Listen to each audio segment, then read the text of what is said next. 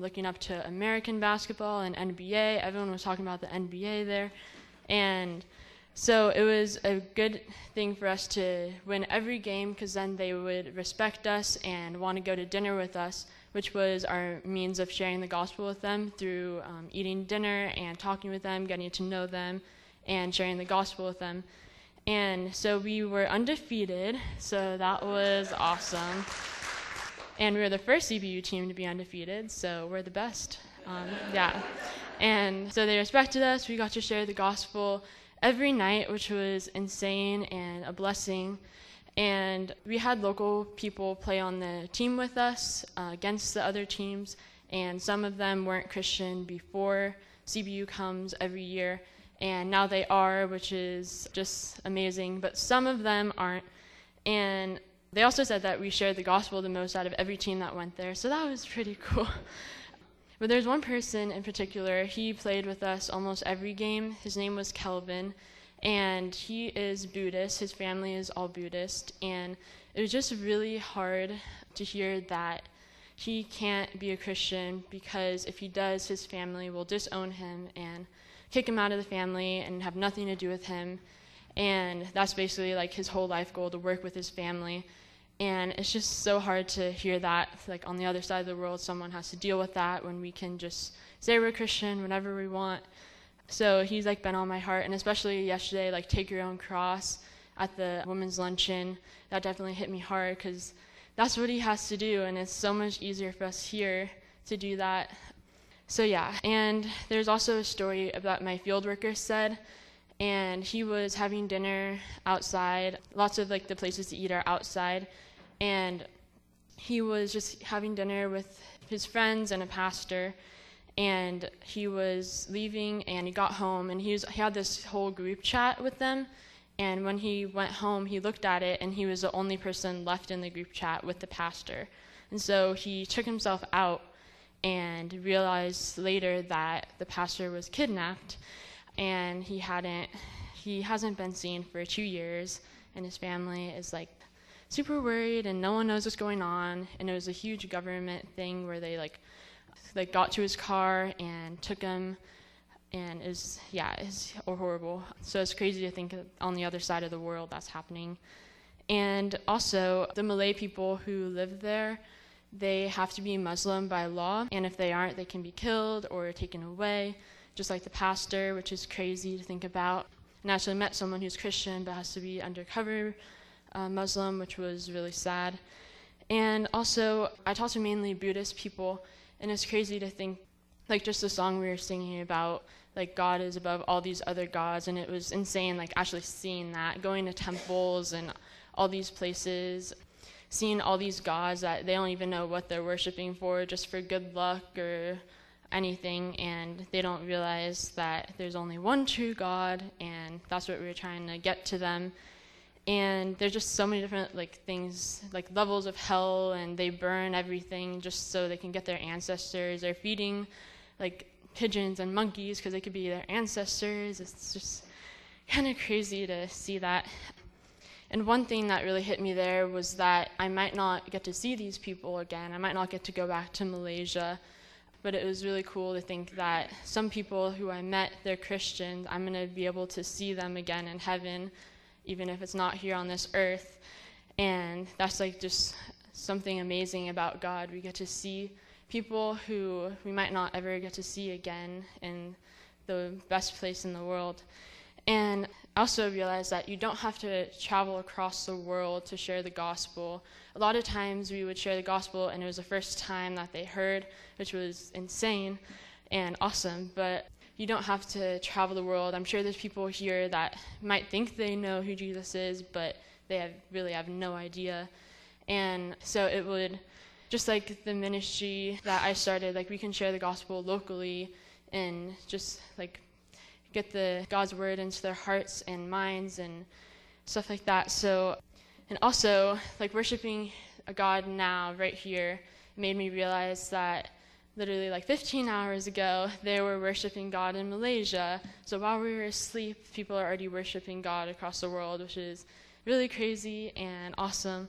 So, yeah, this trip really made me aware that you can share the gospel wherever in any conversation you can bring it up even if you just met the person like 30 minutes ago and yeah so this trip really changed my life and my perspective on life so thank you for supporting me and doing this and i really hope i can do something like this forever so thank you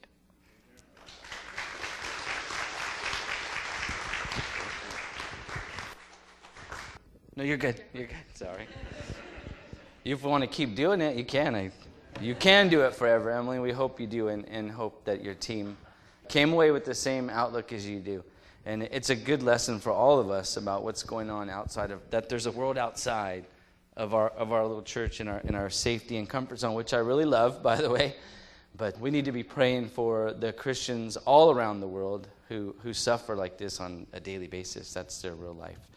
So, with that said, let's pray for them now, and then we'll stand up and greet everybody and, and start our service. Lord God, first of all, thank you so much for giving Emily a heart to go out into a, a world that she's not familiar with, and most of us will never see. And I thank you, Lord, for using her in a mighty way. I pray that each and every conversation that she had, uh, just a little seed was sown in the hearts of the men and women that she spoke to or saw and played basketball with or had dinner with. And even if she didn't say one word, we know that your spirit will still move because your people were there. And so we ask for that, Lord God. We pray that you would protect all the believers in the other part of that world, Lord, right there. They would be safe. We pray for that pastor, wherever he is right now, Lord God, that you would comfort him and protect him and keep evil far from him, Lord God, and help his family and church to find him and comfort them as well as, as they're just they're just going through so much, I'm sure, Lord God, not knowing where somebody is that you love. And so we pray for him, Lord God. And we thank you now for this day that you've given us to continue to worship you and to learn about you. And we thank you in Jesus' name. Amen. Well, good morning once again. So, again, I really mean it's great to have Emily back and to hear, hear her stories. And I'm sure she has a lot more that she could share. So, talk to her when you get a chance. That would be great. So, let's pray again. Lord God, we are so thankful to be here this day and to live in a place where we could proclaim your word boldly and to live out loud, Lord God. And I pray that you would give us the power to do that. And Lord God, as we look at your word this morning, that we would learn from it and see how each and every one of us, Lord God, could go out into our world, in our neighborhoods and schools and workplaces, and bring honor and glory to you. And so we pray that you would show us how to do that through your word this morning. And it's in your name we pray. Amen. Well, open up your Bibles to Isaiah chapter 21. The title of this morning's message is The Watchman. And we're not talking about a guy that makes watches. We're talking about that person you could imagine who would go up on top of a tower in maybe the ancient civilizations and look out over this kingdom or look out over a field to protect, to warn his people about some impending danger. So that's what we're going to talk about this morning. I thought of the, uh, you may have heard of a guy named Paul Revere, the Midnight Ride of Paul Revere. I'm not going to talk too much about it because you always learn, well, he didn't really do that. But the main point is he was one who came in and informed the towns and the people that, hey, the British armies were coming. So he was, in a way, a watchman, getting the town alert for what is coming. And that's exactly what a watchman did. He looked out and surveyed the area, saw danger coming, and then reported that danger. And so this morning we're going to look in Isaiah chapter 21, and that's exactly what Isaiah is going to do. And so this morning in chapter 21, we're going to read about three oracles or three concerns that Isaiah gets in a vision. And one of them is about Babylon. So there's an oracle about Babylon, an oracle of Edom, and an oracle of Arabia. That's another one. And in, in these three oracles that we read, we're going to find two themes, and I'm going to really focus on one of them. The first theme is that there's a warning. What's going on is Isaiah's warning Judah, just like we've been studying over the past few chapters, about trusting in a foreign country. This one, this week, is about Babylon, not trusting in Babylon. Then he also talks about Edom and Arabia, and these were also people that trusted in Babylon or allies of Babylon. And so Isaiah is telling them, don't trust in those countries because they will eventually fall or suffer. And so that's a theme that we'll see as we go through the text this morning. And the one that we're really going to focus on and find our application is the ministry that's described within those oracles that the Lord gave to Isaiah as a watchman. And that's going to be our application at the end of this morning's sermon. So I just wanted to give you a kind of a little roadmap of what we're, what we're going to be doing and where we're going so you understand those things. So with that said, let's read the very beginning. We're gonna. I'm not normally I read through it and come back, but because it's a little bit longer, I'm going to read and explain as we go along. So chapter 21. Let's read the first verse here. It says, "The oracle concerning the wilderness of the sea, as windstorms in the, Neg- the Negev sweeps on, it comes from the wilderness, from a terrifying land." Read verse 2 A harsh vision has been shown to me. The treacherous one still deals treacherously, and the destroyer still destroys. Go up, Elam, lay siege, Medea. I have made an end of all the groaning she has caused. So Isaiah explains to us from the very beginning that he is getting a vision, and the wilderness of the sea is a description of Babylon. And so that's the first oracle, and this is in verses 1 through 10. So he's going to talk about Babylon being destroyed. And he gets this harsh vision, he says in verse 2. Let's read that again. A harsh vision has been shown to me. And he gives us a quick summary. The treacherous one still deals treacherously, and the destroyer still destroys. So he's talking about somebody coming up to destroy the great kingdom of Babylon in the future. So he's seeing a vision. And the kingdom that's coming is the Medo Persia kingdom. And that's what's described in the end of verse 2. Go up, Elam, lay siege, Media or Medea. These are the Medo Persian Empire that's going to come and eventually overthrow Babylon. So he sees this in a vision. So, but this vision, as you'll see, really causes Isaiah some physical and mental anguish. Look how he describes his response to this vision in verses 3 through 5. Look at what he says. He says, For this reason, okay, the reason that he's, the vision that he's just had, for this reason, my loins are full of anguish, or his body is full of anguish. Pains have seized me like the pain of a woman in labor. I am so bewildered I cannot hear so terrified I cannot see. My mind reels, excuse me, my mind reels. Horror overwhelms me. The twilight I long for has turned for me into trembling. They set the table, they spread out the cloth, they eat, they drink. Rise up, captains, oil the shields. So here again, Isaiah is describing his response to this vision that he sees. It's a frightening vision to him. Think of it. His stomach is in pain, so much pain he feels, you know, I don't know how familiar he is with pregnancy, but he's saying it's as if a woman is, you know, those pains that women have when they're going through childbirth or they're pregnant. He goes, These are the pains that I'm having. He's just in so much pains over it. He's so disturbed that he can't see, he can't hear. I mean, have you ever been in that much distress?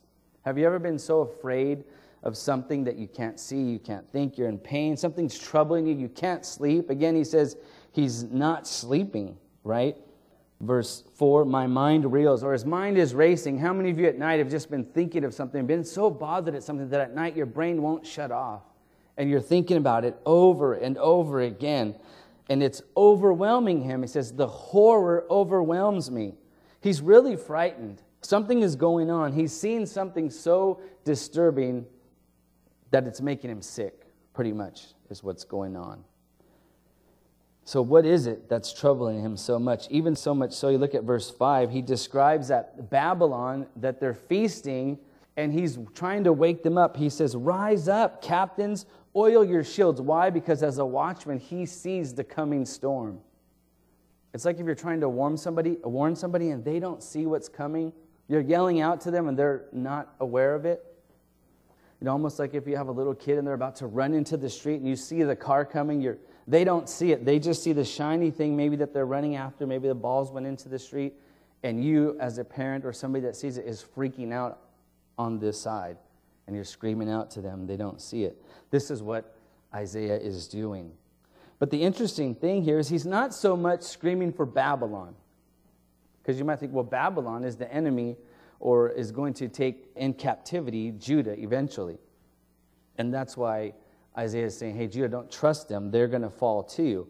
He's actually mourning for his own people because they, by extension, Babylon's being attacked. And if Judah eventually is held as being oppressed in Babylon, they too will be attacked. And you'll see that in a few moments that that's what's going on. That's why he's so terrified. He sees that his own people are going to suffer, and it's troubling him so much so because, again, Isaiah has been sending his whole ministry trying to warn his people of the danger that's ahead.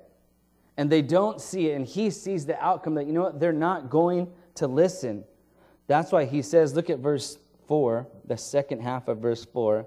He says, The twilight I long for has been turned for me into trembling. You always hear, well, morning's going to come. Well, he, that morning that he's looking for, going through night, that morning's going to come. It's not. It's going to lead to trembling because Judah eventually will not listen to Isaiah and they will be taken into captivity by Babylon and eventually they will suffer the result of this oppression that's coming on Babylon. And that is what's troubling him.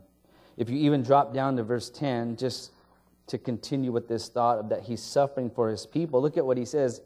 He says, O my threshed people and my afflicted of the threshing floor, what I have heard from the Lord of hosts, the God of Israel, I make known to you. He's telling them this is going to happen, and please listen, but they're not. And so it troubles them. Just like any parent would, right? You're telling your child to listen to you because you can see what's going to happen, and they don't, and it bothers you more than it does them. This is what Isaiah is going through. It's mental anguish, it's disturbing him so much. So let's continue on. So this is what's going on. But look at verse 6. So he tells us he sees a vision. It's troubling him so much. But in the midst of this, the Lord gives Isaiah a ministry. And look at verse 6. He says, For the Lord says to me, Go station the lookout. Let him report what he sees. So he wants him to be that lookout, that watchman, to go out and be a lookout and then report what you see. And this is what he's already doing.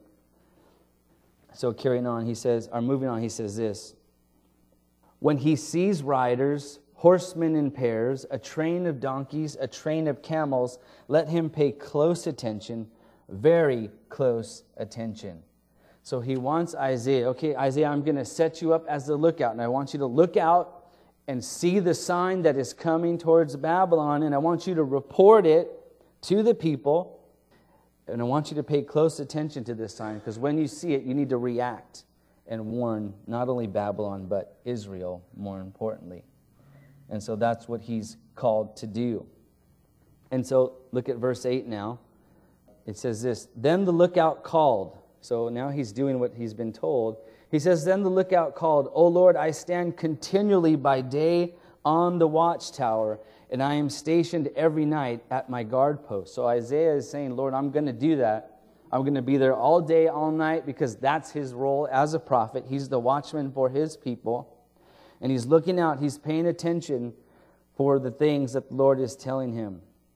Verse 9 says, Now behold, here comes a troop of riders, horsemen in pairs. And one said, Fallen, fallen is Babylon, and all the images of her gods are shattered on the ground.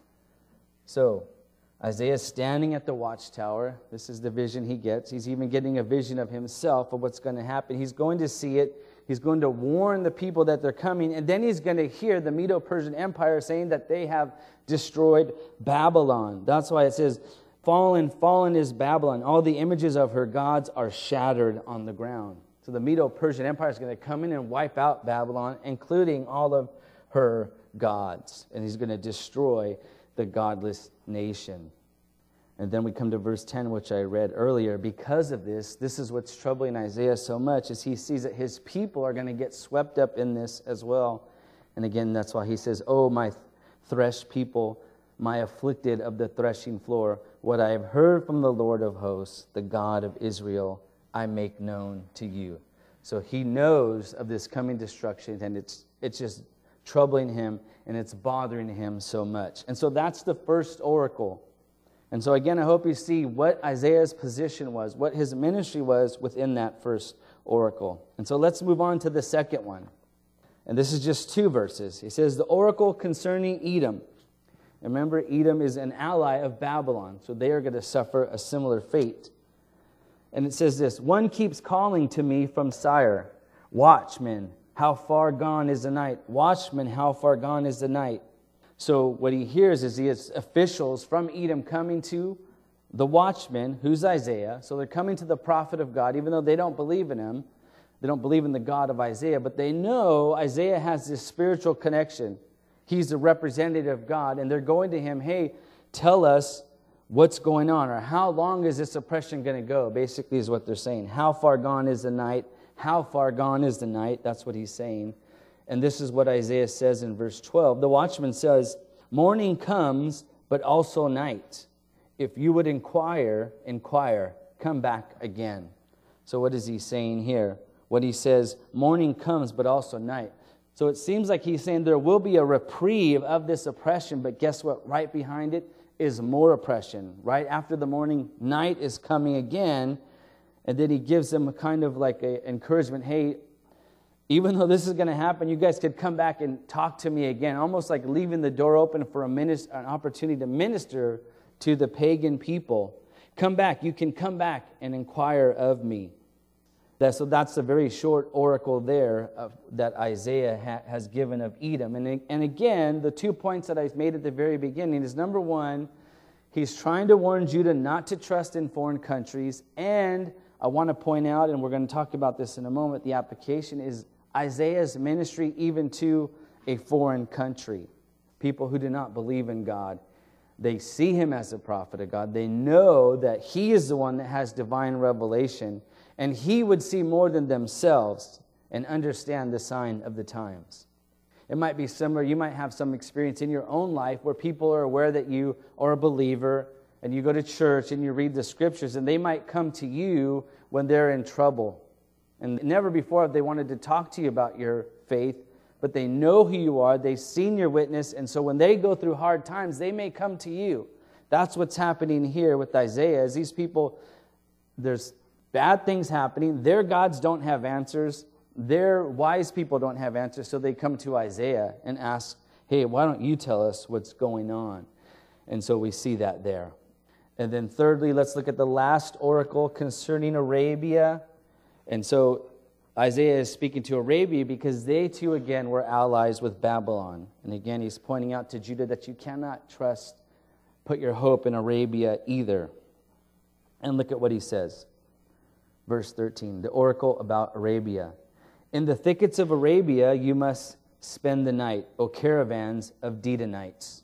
So he foresees these, these band of Dedanites, which you'll see as they're coming out of war looking for a place to stay. And he's saying, You're going to spend the night in the thickets of Arabia.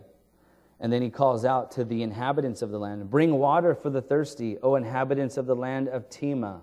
Meet the fugitive with bread, for they have fled from the swords, from the drawn sword, and from the bent bow, and from the press of battle.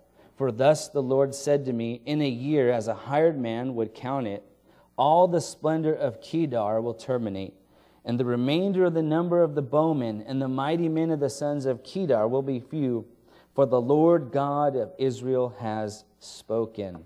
So, here in this third oracle, Isaiah again sees refugees of war coming out of the war torn areas and looking for food, looking for water. And so Isaiah calls out, Hey, comfort these people. Look at these people coming out ravaged by war. They're tired, they're few. Feed them.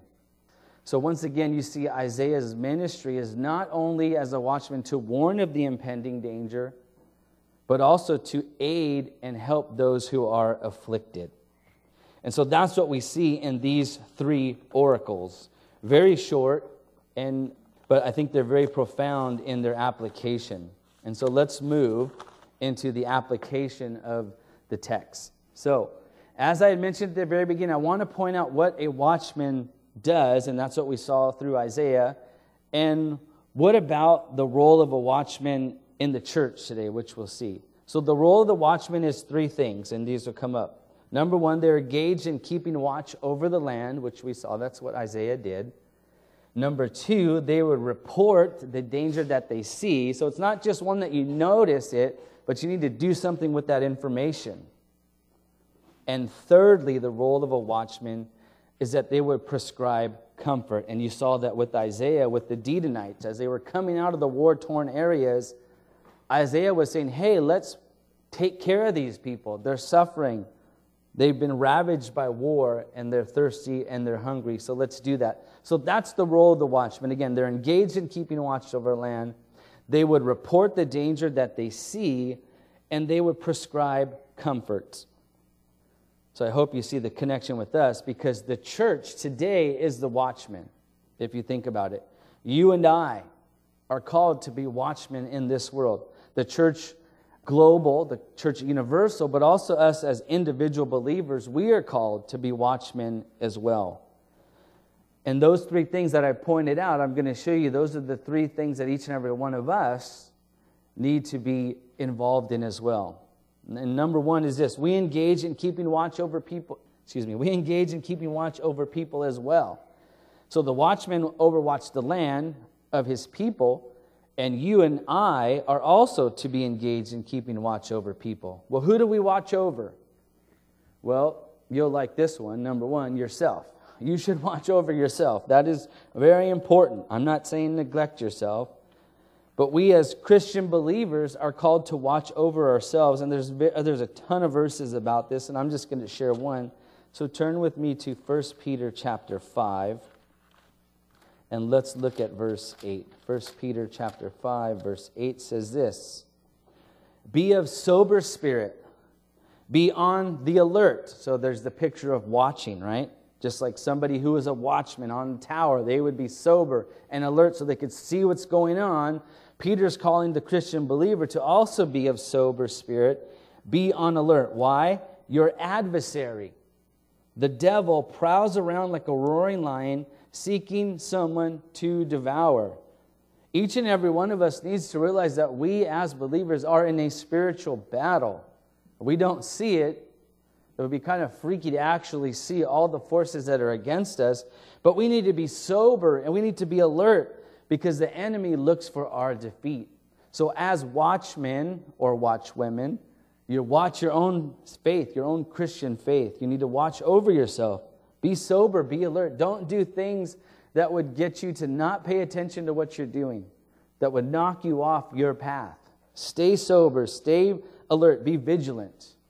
And again, there's many verses that we could go to, but I just wanted to give you one directive from the New Testament. So not only are we engaged as watchmen to watch over ourselves, but the watchman watched over who? The other people of the land, his own people. And we as Christian believers and we as Renaissance Christian Church are called to watch over each other. We're called to watch over each other. And we believe this so much so that we talk about this in our membership classes that we're responsible for one another. And as a member of the church, you're giving us, you're consenting, whether you knew or not, that we are going to help you. We're going to watch over you. We want to be part of your life, your spiritual life for sure. So in 1 Thessalonians chapter 5, let's look at verses 4 through 11, and we'll see how we are to keep watch over each other. So 1 Thessalonians chapter 5, look at verse 4. Starts there. But you, brethren, are not, in, are not in darkness, that the day would overtake you like a thief. So the Apostle Paul is talking to the church at Thessalonica. And he says this for all of you are sons of light and sons of the day. We are not of the night nor of darkness. So let us not sleep as others do, but let us be alert and sober. Again, there's those words alert and sober because you're being watchful. You can see what's going on. He says, for those, for those who sleep, do their sleeping at night, and those who get drunk, get drunk at night. But since we are of the day, let us be sober, having put on the breastplate of faith and love and as a helmet the hope of salvation. For God has not destined us for wrath, but for obtaining salvation through our Lord Jesus Christ, who died for us, so that whether we are awake or asleep, we will live together with him. And look at what he says now.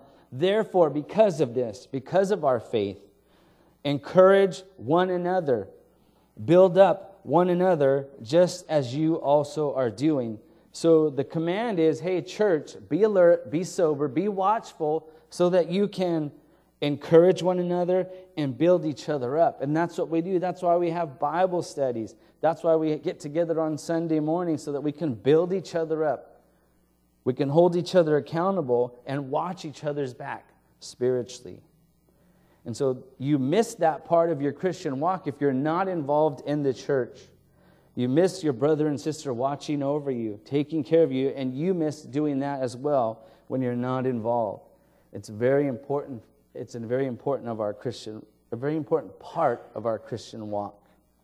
I also like the book of Hebrews. Turn a few books over to the book of Hebrews, looking at verses 12 through 13 of chapter 3 that talk about this as well. Says this Take care, brethren, that there are not that there not be in any one of you an evil, unbelieving heart that falls away from the living God. So he's talking about, hey, watch your brothers so that they don't fall away from the Lord, that they don't start backsliding or you know, stop being involved in growing in their faith. Very important. Right? Take care, brethren, again, that there not be in any one of you an evil, unbelieving heart that falls away from the living God. Instead, what are we to do? But encourage one another day after day, as long as it is still called today, so that none of you will be hardened by the deceitfulness of sin. Again, we watch each other so that we don't fall away. That's why we care about you. That's why we ask how you're doing. Can we pray for you? Can we encourage you? Very vital to the growth of our church and of you individually that we engage in watching over one another so that we can encourage one another to grow. So the church is the watchman of the day, right? And we do that by engaging and keeping watch over each other and ourselves. But not only do we do that, just like the watchman and Isaiah was told, but we report the danger that we see. Meaning, we warn each other of impending danger in each other's lives. Again, just like you would for your child, if you said, hey, you know, if you get involved in that, you know, this is going to happen. I'm just warning you. I'm trying to keep you from that. We should do the same thing with one another in the church. And let's look at a couple of verses that I think would describe that happening. So go to 2 Timothy chapter 2, and we're going to look at verses 24 through 25. 2 Timothy chapter 2, verses 24 through 25 says this The Lord's bondservant must not be quarrelsome, but be kind to all, able to teach, patient when wronged, with gentleness correcting those who are in opposition, if perhaps God may grant them repentance leading to the knowledge of the truth. So you're warning them, encouraging them that, hey, if you do fall, you need to repent and turn. I'm, I'm watching after you. I care for you. I don't want you to fall away from the Lord. And so that's what the Lord's bondservant is supposed to do. Gently correcting. That's the key, right? When we're correcting our brother and sister in the Lord, we do it gently, correct them, knowing that we too are susceptible to falling away from the Lord. In the book of Galatians, the Apostle Paul addresses this as well in chapter 6. In Galatians chapter 6, look at verses 1 through 2.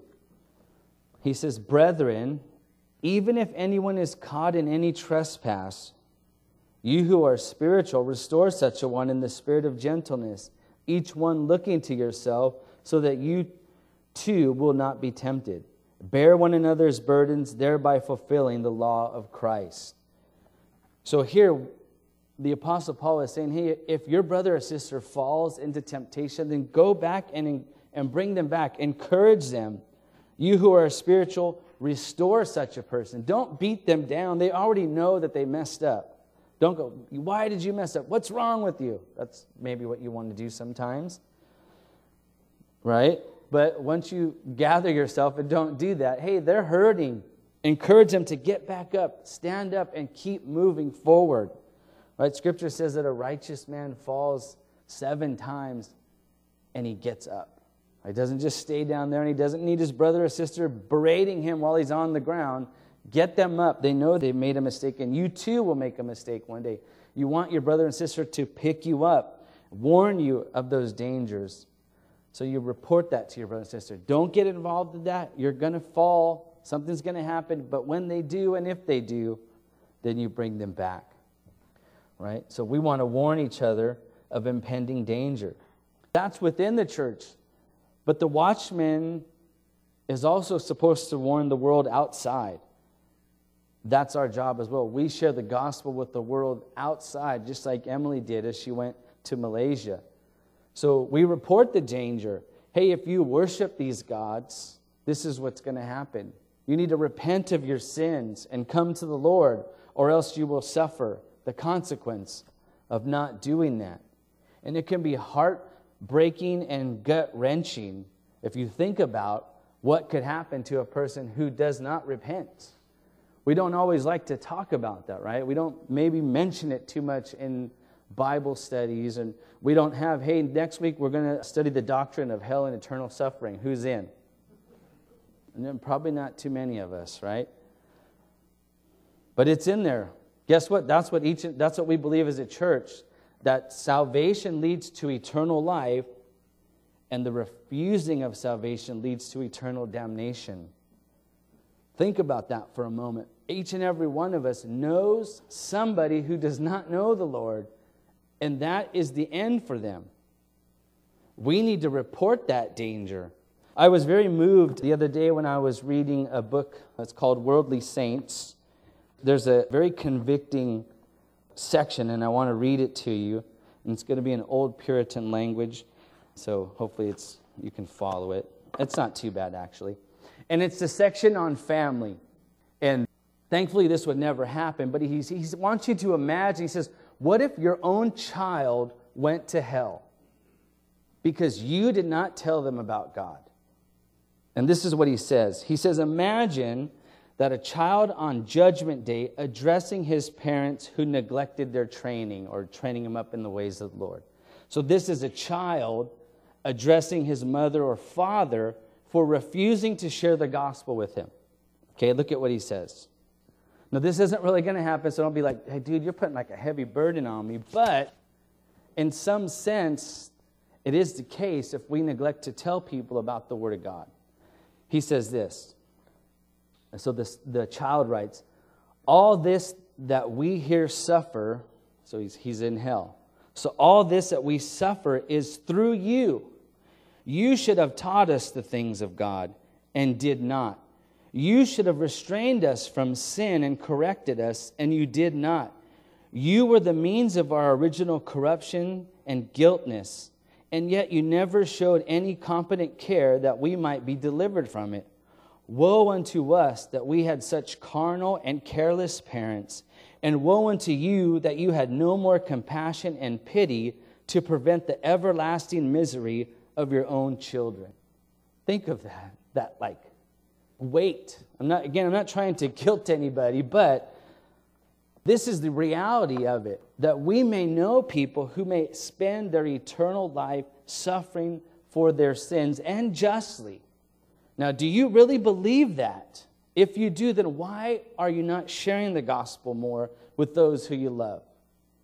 We all, believe me, I don't, that's not something I like to talk about, but it's the reality. That's what Scripture says, and we believe it. Now, again, nobody's going to sit there and say, hey, it was your fault that I'm here. No, everyone's responsible for their own sins, and they will pay for that. But just imagine that for a moment that you neglected to tell somebody about the Lord for whatever reason, and that's, they're like, hey, I never knew. Why, why didn't you tell me? It'd be like, you know, I'm training when you train your child how to drive and not warning them of the dangers of driving. They're like, I didn't know. Why didn't you tell me I can't do that? Or I wasn't supposed to go there. Now I crashed or whatever it is. The same principle holds here. And when I read that, I was just like, wow, I, I don't want to have that burden on me. You know, if, if somebody's there, it's because they chose to be there. They chose to neglect the offer of Christ, step over the offer of Christ and go there themselves. They have nobody to blame but themselves.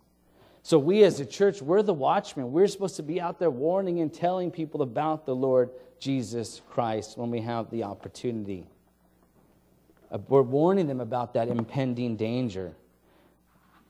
So, the church is the watchman, uh, today's watchman. Number one, we're engaged in keeping watch over ourselves and each other and we report the danger that we see to one another in the church and to those outside.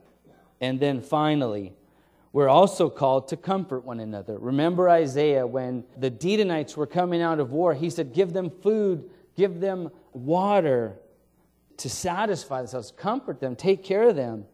We as the church are also to do that as well. We're supposed to do that in the church. We're called to take care of the household of God first. That's our first responsibility, right? 1 Thessalonians 5:14 says, "We urge you, brethren, admonish the unruly, encourage the faint-hearted, and help the weak. Be patient with everyone." So we're called to help the weak within the church, the weak among us. You know, we're called to take care of widows and orphans, even within the church. And then in a moment, we'll see also outside. Romans 15 1 says, Now we who are strong ought to bear the weakness of those without strength and not just please ourselves. And this can be very convicting. How involved are you in this church of finding out who needs help? You're not just taking care of your own self. You know, we believe as a church, one of our mottos is to serve others, right? Seek God, serve others. That's within that. We're here to serve one another. And if we're not doing that, we're kind of missing the point of church. You know, we're, maybe you don't know the needs of everybody, but if you're giving financially on a regular basis, then the elders know who has needs, and you're doing it through us, and you're blessed because of that. But Christianity is a, is a team sport, Pastor John always says like that. He says that we're, we're here to help each other. It's not just about me. Christianity is not a selfish religion, it's about others. It's about putting others first. And that's what Paul says in Romans 51. He says, Bear weakness with one another or with those without strength, and not just please yourself. It's not just about you. It's not just about you. There's a whole world within this church and outside who's hurting, who's suffering, who needs compassion, who needs prayer, who maybe needs a meal, a blanket, or something. We need to open our eyes, so to speak, and see the world around us. That's what we're called to do, to comfort one another. And not only that, we need to do it on the outside as well. Again, we first start within the church and then those outside. We're not to turn a blind eye to those in need just because they're not Christians. We need to help other people outside. We can pray for them, we can listen to them, we can give them tangible help. And like Isaiah, we can make it easy for them to come back and ask for help from you. Remember those people that came to Isaiah and he said, Hey, when you want, inquire again. He left that door open. Again, when a non believer comes to you for help, are you there for them to help them? Maybe you're going to, when you do that, you're going to get an opportunity later to share the gospel with them. And I just want to piggyback on Emily's testimony there again. They played basketball, made that connection, then had dinner, showed interest, and then they might earn the chance to share the gospel with them. And that's what we need to do as well in our own world. Show compassion, pray for them, listen to them, give them tangible help, and then they'll come back because they saw something different in you than they do in anybody else. And it may give you that opportunity to share the gospel with them. So let's be the watchmen in this world. Again, as a church, let's engage in keeping watch over ourselves and each other here in this church. Let's report that danger when we see them walking down the wrong path, right? I give you permission to tell me as a pastor, as a fellow member of this church, hey, if you see me walking the wrong path, then warn me. And third and lastly, let's comfort one another when we need help in the church and those outside the church. Let's pray. Lord God, we thank you so much for the power of your word. How we can learn so much from the prophet Isaiah, who was obedient to you to be the watchman for his people. I pray this morning that you would help each and every one of us to be the watchman in this church for our brothers and sisters that sit next to us and behind us and in front of us that we would be watchmen to those outside the world who do not yet know about you. Lord God, that we might, when we get the opportunity, share the gospel with them. And until we do, Lord, help us to pray for them. Put that burden on us like you did for Isaiah. May we not sleep. May our brains race because we love people so much that we want them to know you. And so give us those opportunities, Lord God. Give us not only the opportunities, Lord, but give us the courage to speak to somebody, to pray for somebody, to just show an act of kindness to somebody in your name so that they, Lord God, might come to know you. So help us to do that this week. Put somebody on our heart and help us to be the watchman for them. And not only that, Lord, help us to be the watchman in our own lives. We struggle in various areas in our life, Lord God. May we be sober and alert and diligent, for the enemy roams around like a lion, seeking to devour us and our families and our children's, our children and our country. So may we be watchmen for this world, Lord God. Give us the power through your Holy Spirit to do that. We pray this in your name. Amen.